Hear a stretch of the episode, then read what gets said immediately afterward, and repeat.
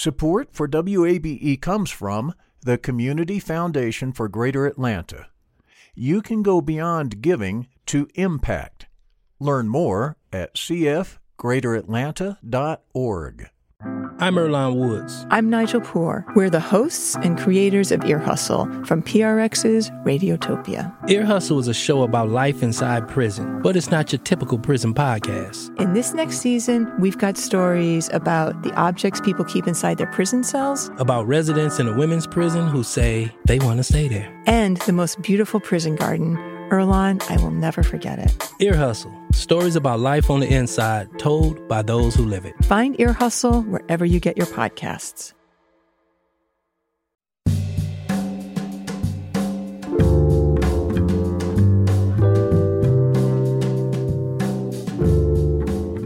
From WABE in Atlanta, this is Closer Look. I'm Rose Scott. Coming up on today's program, Oh, yeah, midterm elections are less than three months away. Is Georgia's most populous county ready? I'll ask Fulton County Elections Board Chair Kathy Woolard in just a moment. Also, it's called Threat Awareness Technology. Well, the co founders of the company behind it say artificial intelligence can be used safely and ethically to prevent gun violence. We'll talk all about that. Plus, noted research and health disparities expert Dr. Rick Kittles is now the Senior Vice President for Research at the Morehouse School of Medicine. We'll discuss his vision for implementing additional funding for basic science and clinical research faculty. All important community conversations coming up, but first this. Governor Brian Kemp wants to use $2 billion of Georgia's budget surplus for tax rebates. WABE's politics reporter Rahul Bali says the proposal is part of Kemp's reelection campaign agenda. Governor Kemp wants to do a second state income tax rebate similar to the one earlier this year. That gave $250 to most single tax filers and $500 for most joint filers.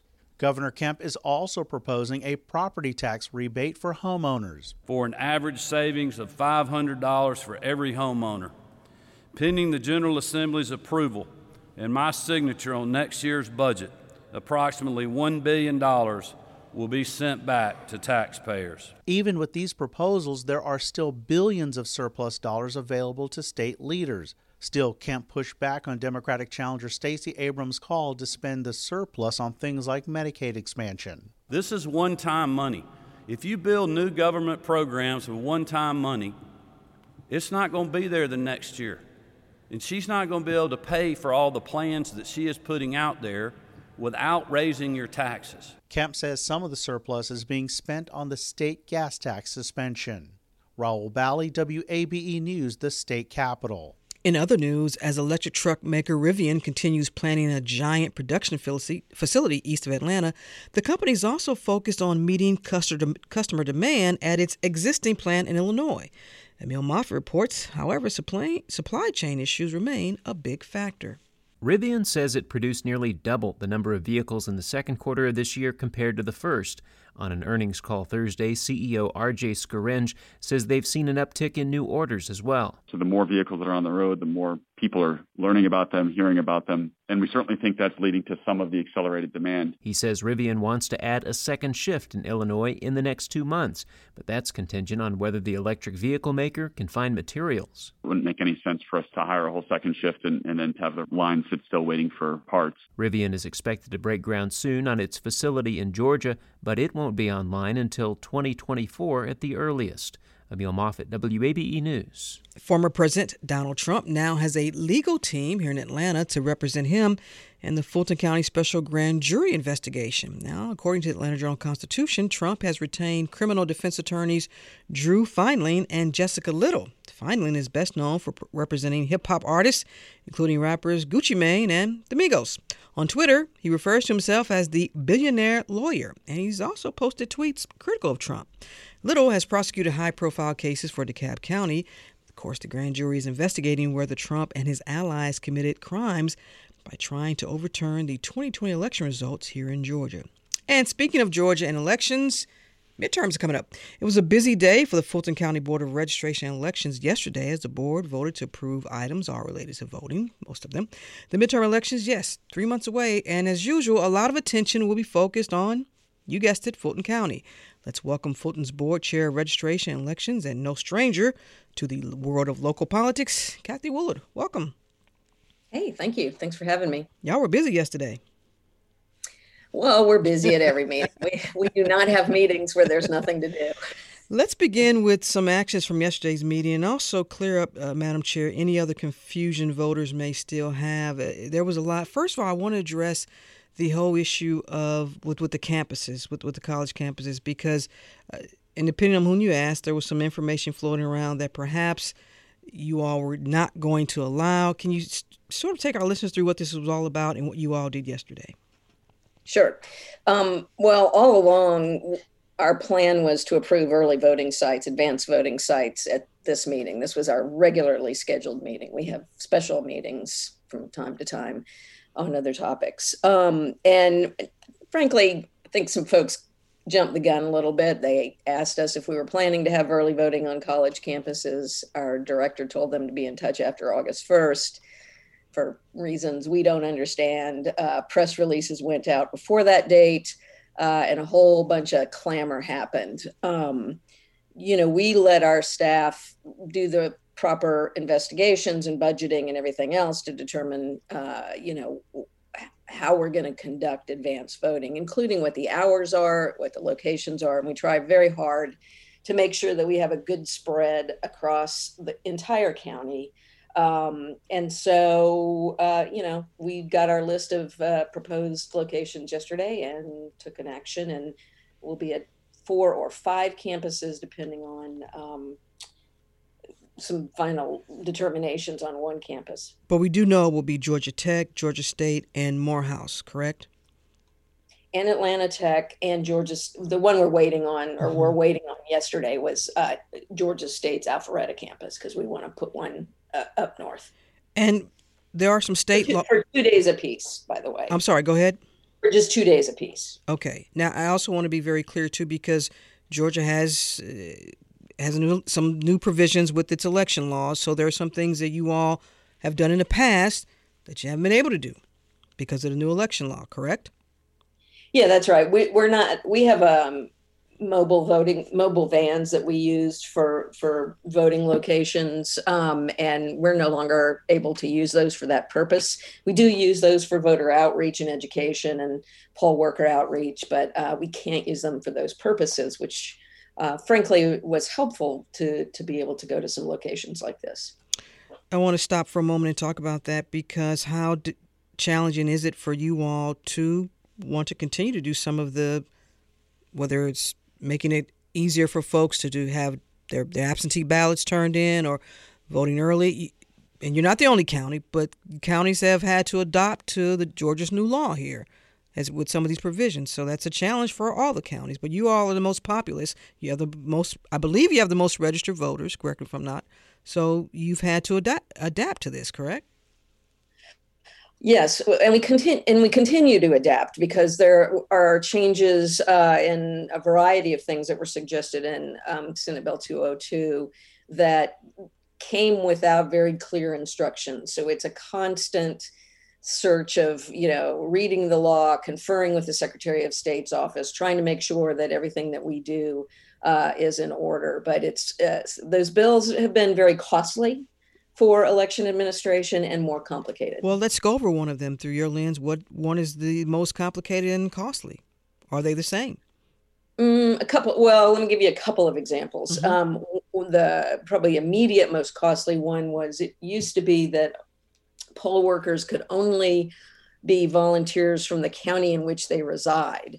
Uh, the General Assembly, and I think they had good intentions on this, open that up to say that uh, you could work in a county contiguous to the county in which you reside. Mm-hmm. Well, what that did was set off a, a, salary, a payment war, if you will. I, I, mean that in nice terms, but some competition and payment. Um, and so we have had to raise the, the poll worker pay. I'm not going to debate whether that was a good idea or not a good idea, but the impact is when we discovered that we were less competitive than mm-hmm. some of our uh, adjoining counties, um, it, it mandated we do that. We have to have 3,000 volunteers to administer an election. So we can't be at a competitive disadvantage in terms of attracting people to work with us. How much y'all paying? That, how much are y'all paying workers on in the precincts Do you know? Oh my goodness, it, it varies on the job and mm-hmm. the the time, but it's in the I just want to say fifteen to seventeen dollars an hour range, something like that. Are you concerned? Very, very specific to the task. Are, so, have you are you all already getting applications for folks wanting to work? And because pretty mm-hmm. soon, yep. ap, you know, early voting will be starting soon. So, yeah, we are right in the thick of it. We're holding um, mobile uh, poll worker recruitment fairs in any uh, like city in Fulton County that will have us. We're going to community groups and other things like that. So mm-hmm. now's the time. And if anybody listening wants to volunteer to be a poll worker, you can just go on the Fulton County election website and there's a whole bunch of little boxes and click on the one that says be a poll worker and go from there. Now you're saying volunteer to be a poll worker, but we also talked about a, a pay here. So you might want to clear that up for our listeners. Are you saying that if you volunteer, you won't get paid, or you oh, can volunteer? Yeah, you'll get paid. Sorry. I, Be clear, Chair, Madam Chair, because folks. yeah, no, you'll get paid. Thank you'll get you. Paid. Folks want to get paid. You're free to uh, donate your money to someone if you want to. All right, let's talk about early voting. How many early voting locations will there be? Um, you know, I knew you were going to ask me that, and I meant to go back and count. I think it is 34. 34, um, somewhere up there, 34, 35, 34 36. 36. Okay. I apologize for not having the exact number. And the same hours or the, have the hours been expanded? I I tried to listen, listen in to y'all had a lot to say yesterday. I was trying to listen in as much as I could, but right. I think you expanded these hours for early voting locations from 7 a.m. to 7 7 p.m. to 7 uh, we're open on uh, the uh, allowable Saturdays and Sundays. I believe Sundays we're open 11 to 5 uh, as opposed to 7 to 7. Um, and, uh, you know, we're trying to make voting as, especially advanced voting, as easy for everybody because election day voting just gets that much harder. Let's talk about absentee ballots. There is a shorter period now, correct? Yep. Yep. Yeah, I believe you're making me do all these dates and times and details. Off you the, the you the chair. You should. Know. I know, I know, but it's a lot of stuff, and it changes every time there's an election. That is true. That's true. Uh, to, to be fair, that is true. Uh, so I believe, uh, based on our discussion yesterday, we can receive absentee ballot request forms after August 22nd. Okay. What's really important for folks to know is if you send it to us before, we're going to return it to you to tell you that you can't that you have to send it after the 22nd. We can't hold them and then just do it on the 22nd. Um, and then it will be some weeks after that before we start sending them out. That's mm-hmm. not our rules. That's rules as a part of some of these voting changes that we have. They're very confusing to people and frankly, somewhat of an inconvenience. Madam Chair, let me ask you then, have you or you all had a chance to, I know you're without a, a director at the moment, but who is representing the county in terms of coordinating with the Secretary of State's office to make sure you have more clarity. You mentioned that you don't. Uh, Secretary Raffensperger has always said that the Secretary's office is there to help and assist. Are you all reaching out? Oh my goodness, yes. we we talk to them and, and email with them regularly, depending on what the issue is. Sometimes it is our attorney talking to them for guidance. Mm-hmm. Sometimes it's our election director uh, speaking with them for guidance. Sometimes depending on what the situation is. It'll be the person who manages the function that will be talking to the peer in that office that does that. But those conversations are, I can't say that they're daily, but mm-hmm. they are mm-hmm. quite often. What is concerning for you right now and the and the rest of the board in terms of as we get closer and closer, not only just to the midterms, but when early voting starts? Oh gosh. Um, well, we just got to the period where we can no longer accept individuals challenging people's voter registration, which was a change from Senate Bill 202 that allowed individuals to do that. That has been very time consuming and quite frankly extremely costly people come down and talk about the cost of elections mm-hmm. but when you think about like the cost of security our av team our full team our lawyers our board all of us coming together to hear these challenges and we have to hear them within 10 days of receiving them. Mm-hmm. uh, we can't we can't it's immutable we have to mail so when people send us thousands of people we have to communicate with thousands of people. Those things all um, really are distracting for our team and frankly don't generally serve uh, uh, uh, much of a function because most of these people are already slated to be removed by the Secretary of State. You mentioned security, and, and, there's two types of security here. We're talking about obviously security for folks in terms of how secure are the, the machines, and that's a whole other conversation. But it is it is of concern. I believe it's valid for many folks, and also just security in terms of at the locations. And we, we have incidents where folks who are concerned, not just concerned, we have evidence as folks when they testified in, to Congress on the threats and the harassment, uh, depending on whatever side you were on.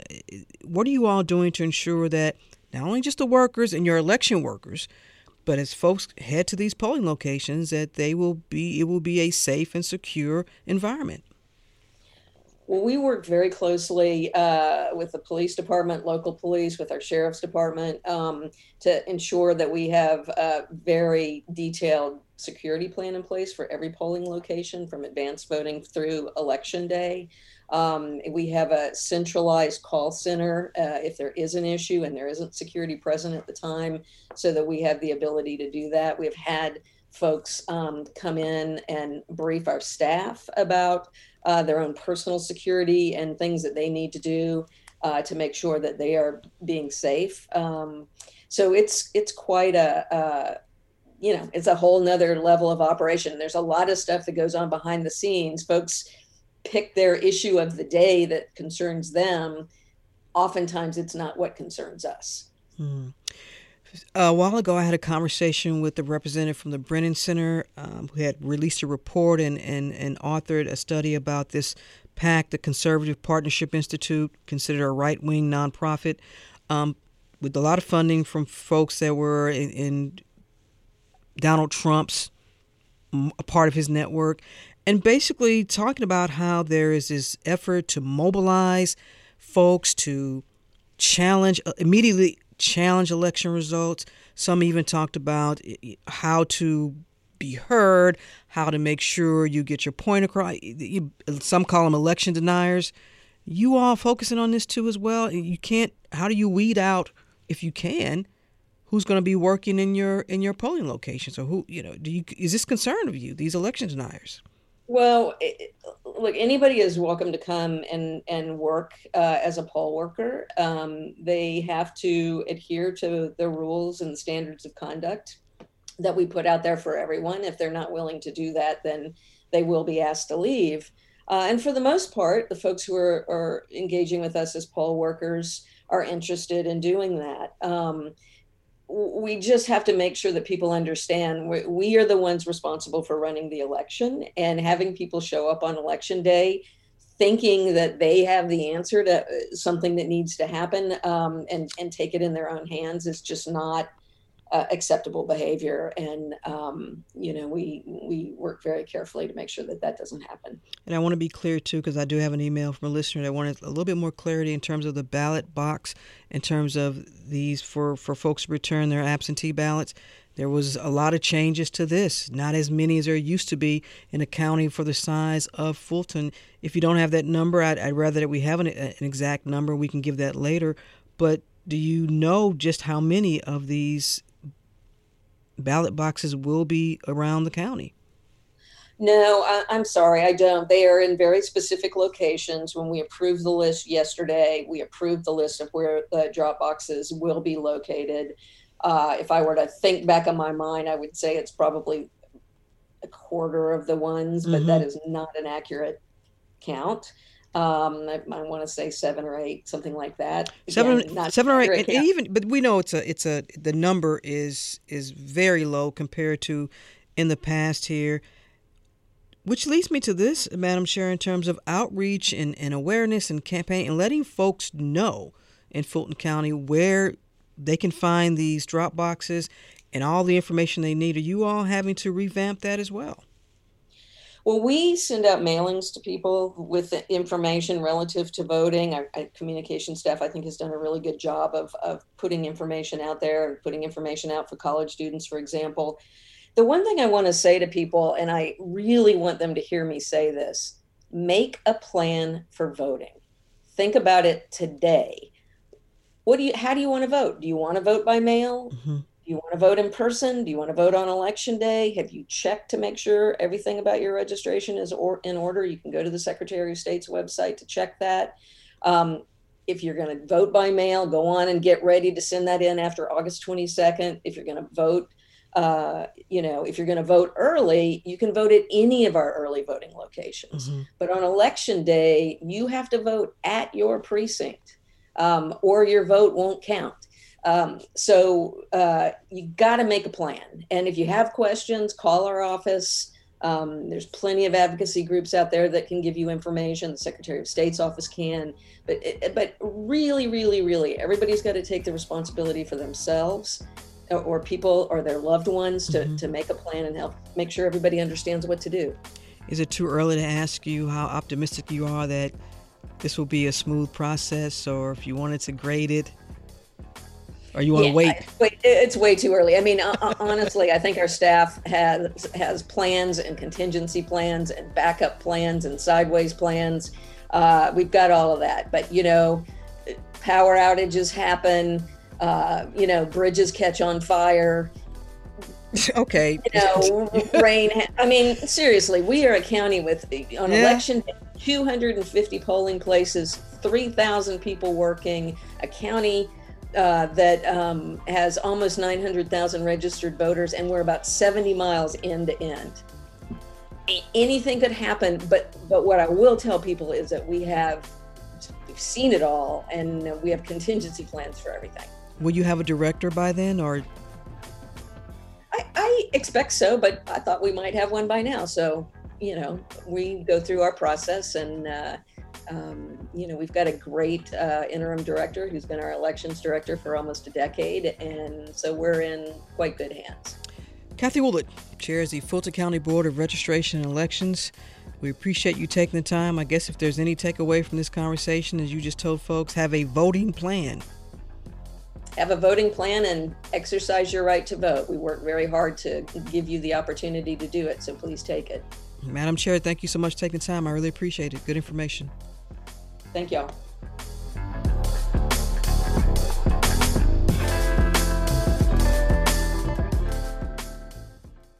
Support for WABE comes from the Community Foundation for Greater Atlanta.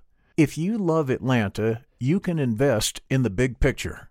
Learn more at CF greateratlanta.org. The field of mental health counseling is growing rapidly, and Richmont Graduate University can equip you with everything you need as a licensed professional counselor while integrating your faith into your clinical practice. Programs are offered in Atlanta, Chattanooga, and online. Apply today at richmont.edu. That's R I C H M O N T.edu.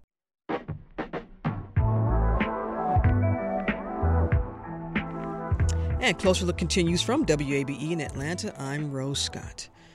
Iterate.ai, I think I said the name correctly, is a company that uses AI technology to monitor and identify weapons as part of their threat awareness technology. Now, the founders say they are working to promote to promote safe and ethical use of AI technology to prevent gun violence in schools, public spaces, and businesses. And of course, the next question is how they're going to do this. And then the next question is can they explain this to the public radio host and the listeners so it makes sense? Well, we're going to ask them.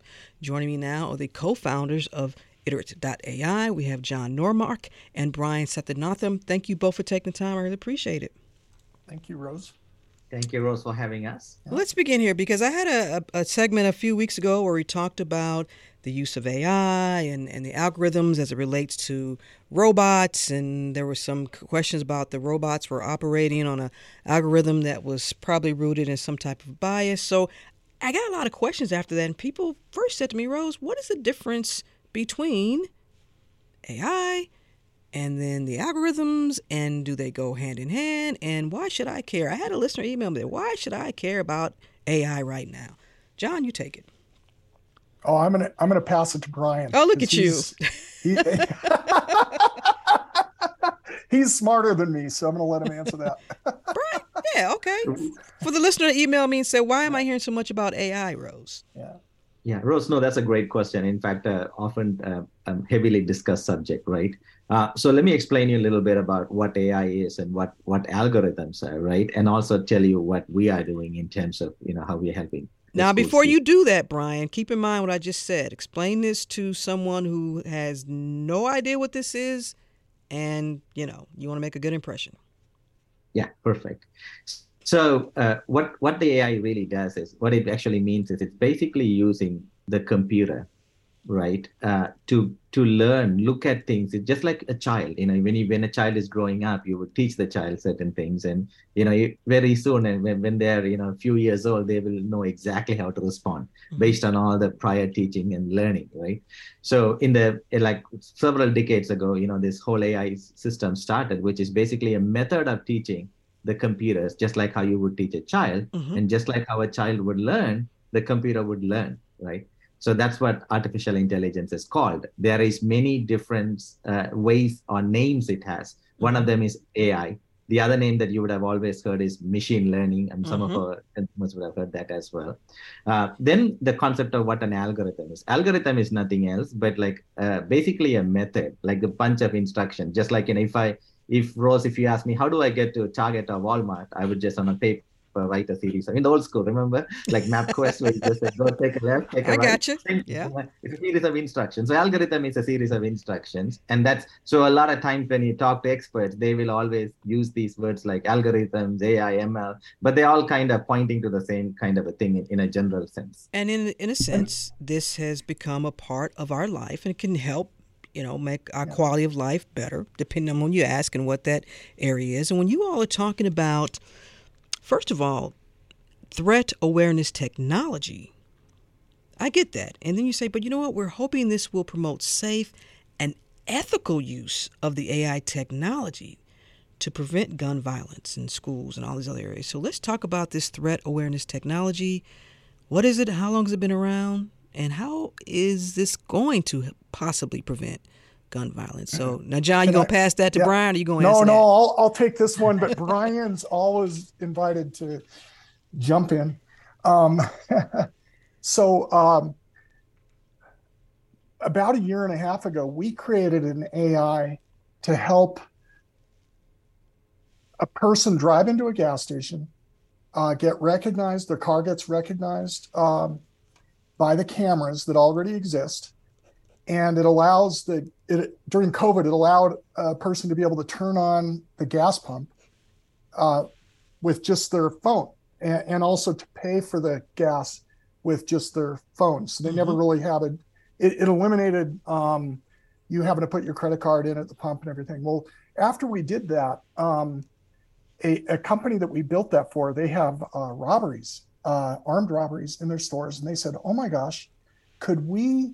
stop armed robberies before you know identify a robber before they even come in the store mm-hmm. if we can spot something like a gun because what we what we learned is we could trigger payments and stuff through the camera and uh, that was the initial take so they asked brian that and brian said i, I think we can and uh, so what we started doing was building what brian just talked about these the, these capabilities using the computer to identify objects like guns, like knives, uh, using a camera that exists, and you know, so that we can spot them in milliseconds. And and using a camera, Rose, do you have a question? Or, yeah, because you, you, you, we're yeah. on Zoom. Folks don't know because you know you know what my next question is going to be. I'm sure.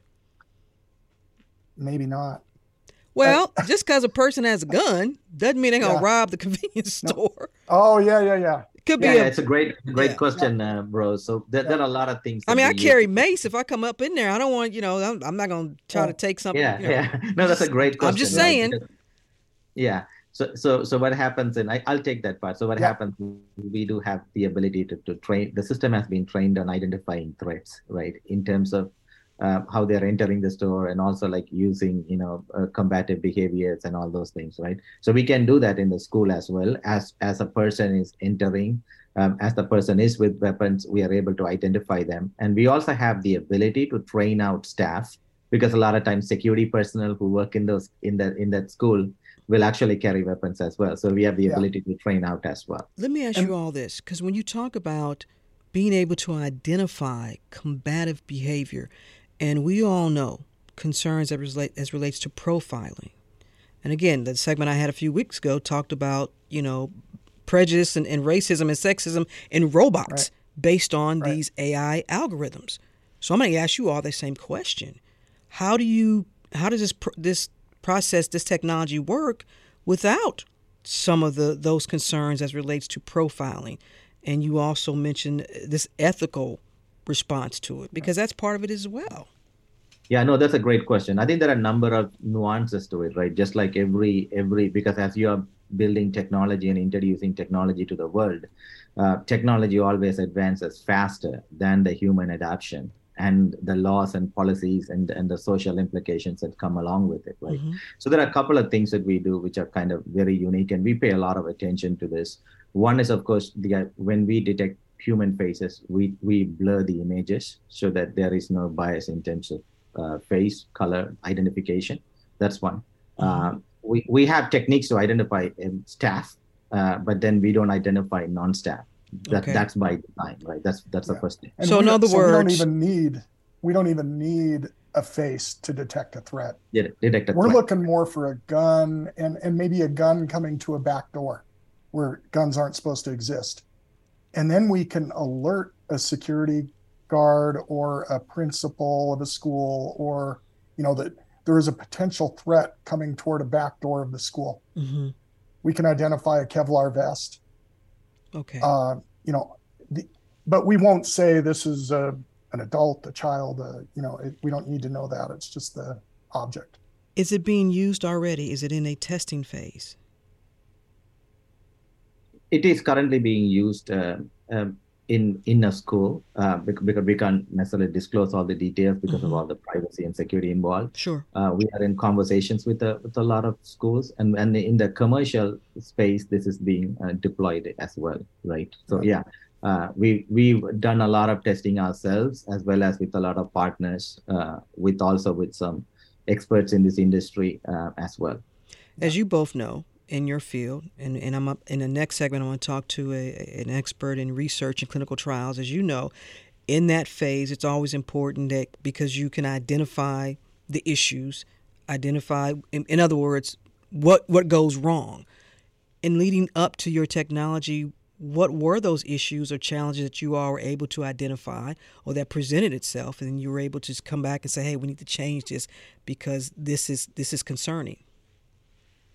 Yeah, no, I think that's a great question. There are a number of points there, right? First, of course, is your natural question on bias, right? Mm-hmm. Which is actually definitely like you know, as technologies and AI improve, there is always has to be a have have to be a concerted effort because you have to intentionally put effort on training your AI mm-hmm. to remove biases, right? The other is the effort on um, I basically distinguishing between staff versus you know potential intruders and who are non-staff people right so that's yeah. kind of another thing the other is also the the effort on identifying like non-threats right like toy guns like a halloween a, a child comes with a nerf gun mm-hmm. right? you don't want to alert the cops on it right so there's a lot of like right. different different learnings and, right and another one is false positives uh, false you know where we don't want to we could alert a security guard we have a threat in the back door but it's really not one mm-hmm. um, but but that's what's kind of exciting uh, to me is that the school can set the rules. It's not us. Uh, it's we we just create the capability for them to set rules and how they want to respond to various threats. But certainly, as, as this gets deployed more and more, we'll learn more and more. Like Brian just said, the even the algorithms are continuously getting better. Well, what about liability? Because if a business or school uh, says, you know what, we were using this technology that we got from Iterate and something happened and then you all are liable. I mean, is that something that you you concern yourselves with? Just uh, like has uh, just like when a... folks try, you know, folks who say yeah. we should hold gun makers of the AR-15s, you know, liable. Yeah. Someone can make that same argument for for you all for your company. Yeah. Uh, so a couple of things, of course, you know, as as I mentioned previously, technology is always improving at a mm-hmm at a faster pace than you know how we can adapt it or even policies and laws that can be made around it. So our goal is to help our kids and keep our kids safe right? Mm-hmm. so this is a thing that iterate is very committed to in our journey. So one thing in terms of liability a couple of things that we are looking at. One of course is you know this is a threat awareness system. It's an additional layer in security. So we are very clear about when we partner with folks. This is not the silver bullet that's gonna magically you know flip a switch and turn off everything so that's about uh, you know in terms of communication mm-hmm. clear you know clear contracts in terms of when we work with uh, with with various partners and schools right in terms of what it prevents and what it can actually capture so there's i think communication and, and education plays a big part and then we are committed to kind of doing that as well. And of course then you know there are other, other traditional things like insurances and other kind of um, you know protection mechanisms. and, and, just like just like brian said what we're really interested in doing is just trying to stop these shootings. And we're going to mm-hmm. use the tech the capabilities that we've got you know our core strengths to try to help this. And we're trying to make it so accessible like financially that any school any any religious organization you know could deploy this. And and certainly we're worried about um, you know we we've got to protect like you said the liability side mm-hmm. of this but at at the same time like brian said we view it as a layer. Uh, just like a, a, lot of places have security guards and that's not a 100% i mean it's great that the security guards there and we all want them there but that's not going to stop everything. And our this technology won't either but certainly it'll give one more layer of intelligence Speaking of layers, as we begin to wrap up, Jon, I'll let you. I'll start with you on this one. What is there a layer in all of this that you all hope to improve upon with this threat awareness technology? Uh, well, the first thing we want to do is just, you know, every camera adds, let's say, hundred eyes to the a security guard's capabilities. So mm-hmm. if we mm-hmm. can add you know 30 cameras in a, a school and one ca- one school we're working with has 180 of them. So you know can can we get it into all those? Then all of a sudden the the the security guards they do have can be that much more aware mm-hmm. of what's going on. That's really the layer we're working on now. We have we have more tools that we have access access to that we can add in that create new layers. And those include things like uh, new types of radar detection. But uh, brian uh, why don't you just add? Yeah, Brian, I'll give you the last I've word. Yeah. yeah. absolutely. Like Jon said, I think our goal is to you know use technology, but also not to replace what's there, but to be very complementary to the security guards, to the existing school yeah. administrators, right? And also, I think a lot of lot of other things we need to do, Rose, is education around it, right? Mm-hmm. Because it's a, it's a knowledge is power, right? Knowledge is freedom, right?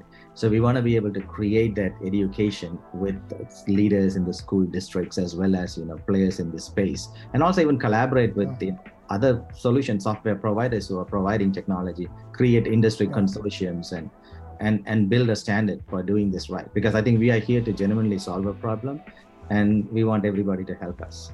All right, Brian Sathianathan and Jon Nordmark, co-founders of Iterate.ai. We'll have a link on our website for more information about this. I want to bring you all back to maybe in a few months to see how this is working out and see what the businesses and some of the other entities that are using your software what they have to say about this. I really appreciate we it. We love that, Rose. we love that, Rose. Thank you for having Thank us. You. Right, take care. Bye bye. You too.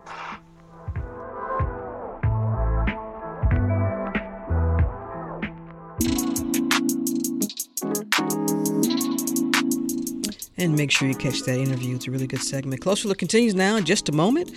But first, check this out. Who can say what a dream tastes like? Well, Atlanta based Coca Cola apparently believes it knows. The soft drink giant is introducing its newest abstract flavor, Dreamworld Coke, on Monday. Now, it's the latest offering from, the, from Coke, which says the inspiration comes from the Technicolor world of dreams.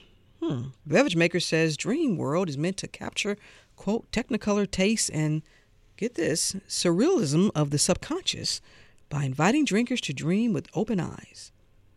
Hmm. Coke has also experimented with products like space flavored Starlight and pixel flavored Byte. We're back in a moment.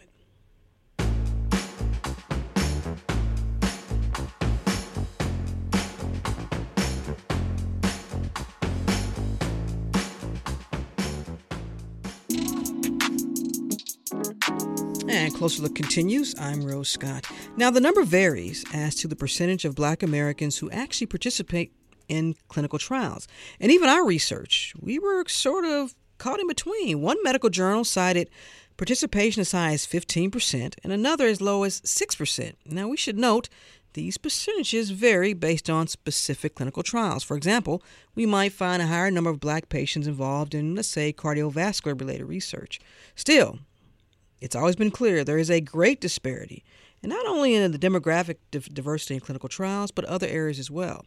Well, noted researcher and health disparities expert Dr. Rick Kittles is now the Senior Vice President for Research at the Morehouse School of Medicine.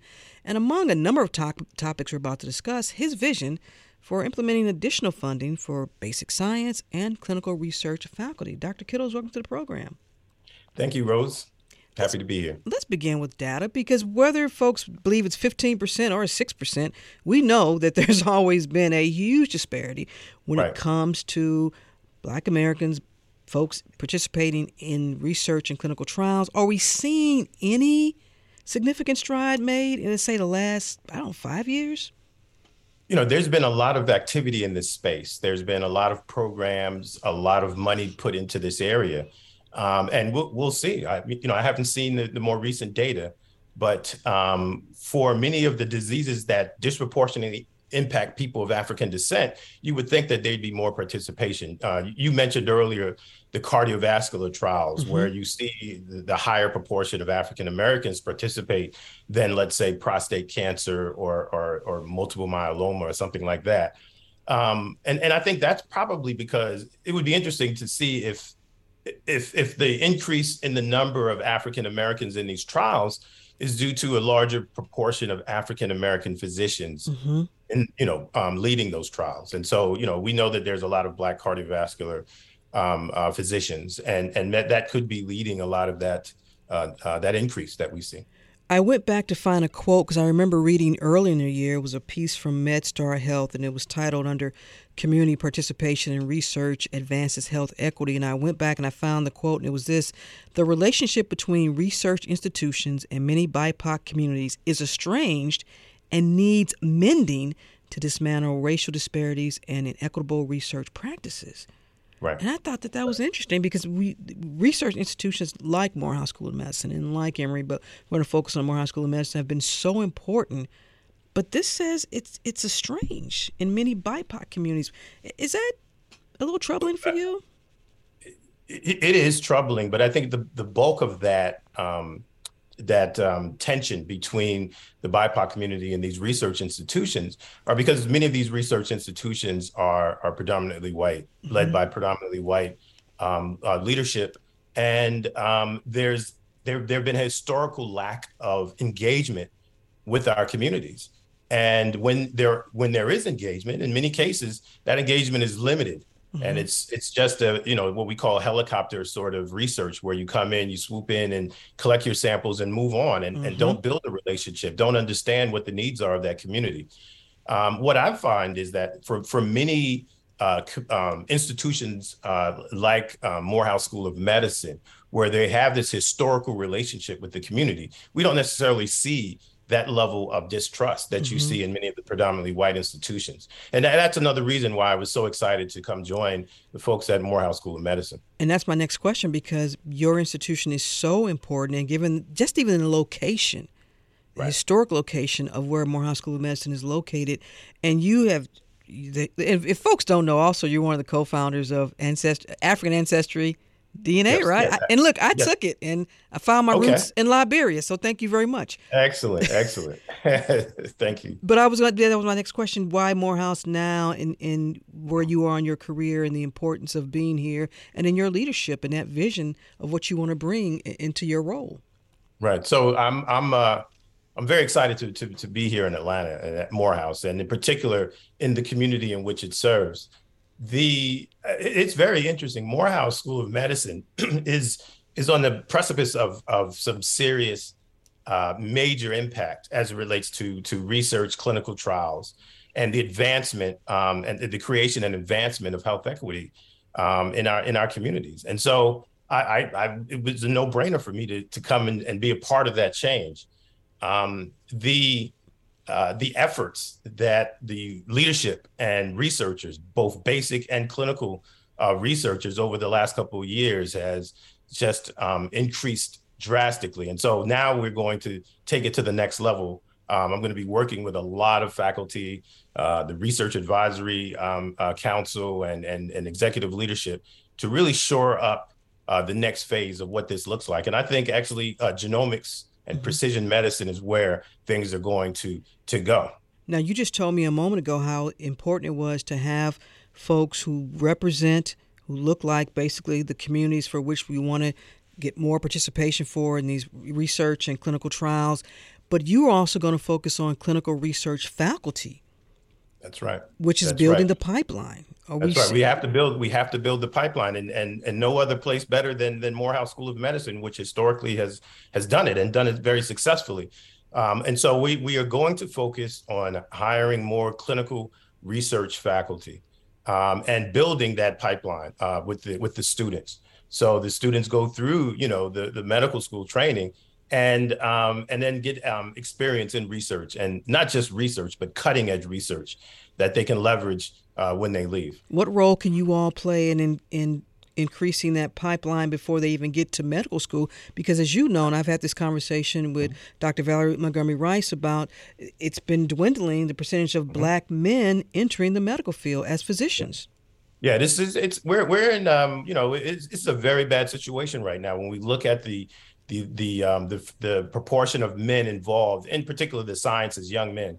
And so we are very uh, aggressive in our pipeline programs engaging um, students um, from elementary school all the way up. And, and we're going to expand that also because we, we you know we we definitely see the uh, the landscape and we see and recognize that uh, that, that there has to be some um, some change there. And and part of it is engagement and and getting these kids excited about science and getting them um, a mentorship so that they can see themselves and say, "Hey, I can do that. I, you know, he's just like me. He's just like my father or my uncle, mm-hmm. and and and, uh, and and I can I can be just like that." So then, let's talk about the community. Then, how do we mm-hmm. change those numbers? And is there a, a significant, or I guess a, a, a metric that you want to use in terms of, hey, Rose, if we can get black participation up to now, and I'm throwing this number out there, you're going to smile, thirty-seven percent. You know, how do so, you how do you do that? Well, I, I, think I think it's not it's not going to be an easy uh, task. I think it has to be sustained um, engagement with the community and the building. And like I said, the building of trust. You don't just come in when you get some money from NIH or from some um, pharma company and say, "I'm I'm doing this project. Uh, you know, I want you to participate. I want you to participate in this trial." There, there's a lot of of um, of engagement before that happens. Mm-hmm. That's so critical. And and so we have you know, um, uh, enormous capacity in that space at Morehouse School of Medicine.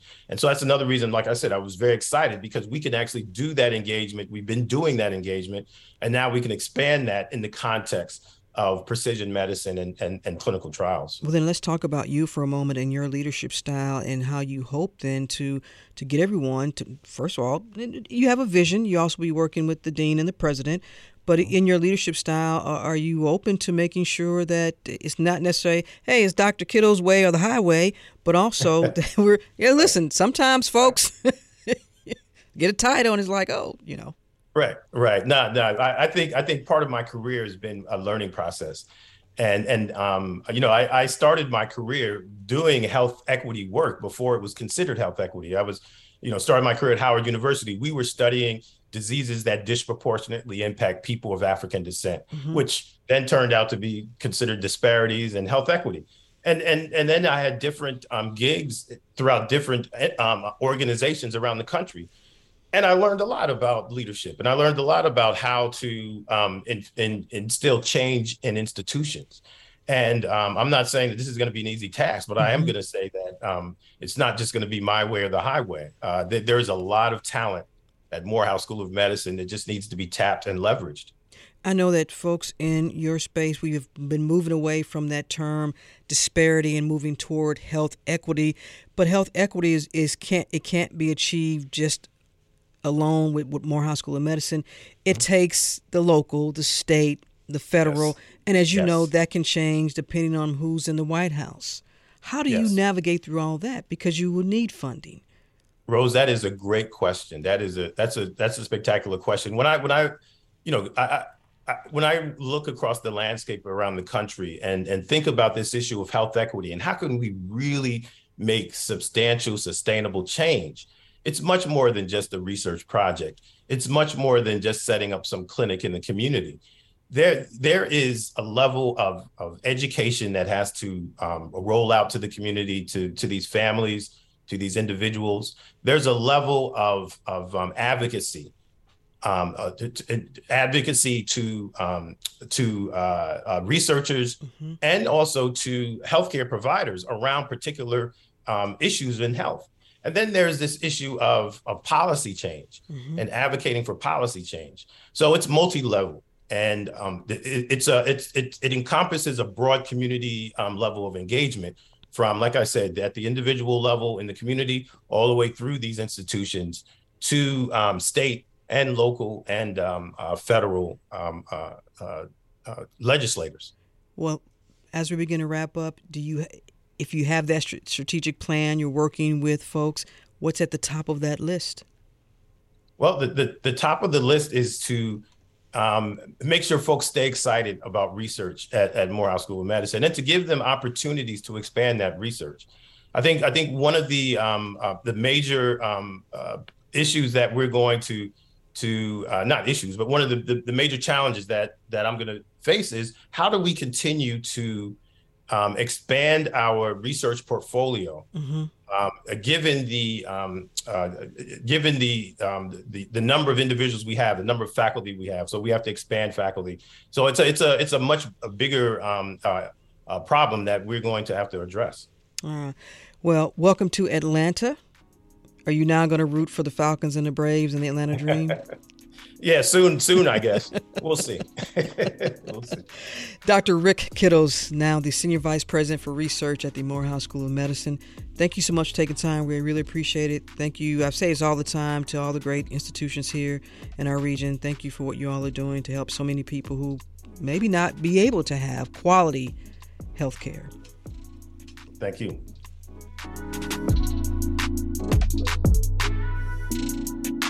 And that's it for this edition of Closer Look. Our producers are LaShawn Hudson, Daniel Razel, and Pat St. Clair. Our engineer is Kevin Rinker. A reminder, let us know your thoughts on today's program or any other. Send me an email, rose at wabe.org. And if you missed any of today's program, it's always online because that's where it is, wabe.org slash closer look. And of course, Closer Look weeknights at 7 p.m. as well as in our podcast. So subscribe to Closer Look wherever you like, as well as City Lights and Political Breakfast and the Tech Report and all that good stuff, and the brief.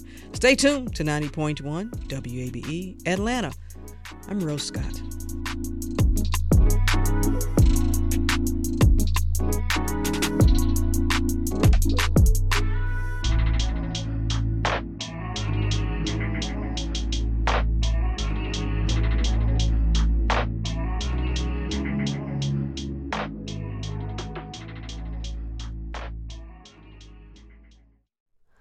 Hi, it's Terry Gross, the host of Fresh Air. We bring you in depth, long form interviews with actors, directors, musicians, authors, journalists, and more. Listen to our Peabody Award winning Fresh Air podcast from WHYY and NPR. Local, state, national politics. WABE and NPR have the coverage you need. I'm Jim Burress, host of WABE's All Things Considered. Whether it's on the air at 90.1, streaming online, or connecting through our mobile app, WABE keeps you on top of election 2024 in what's sure to be a pivotal year in politics. And for candidates and ballot information, visit our election hub at wabe.org/election 2024.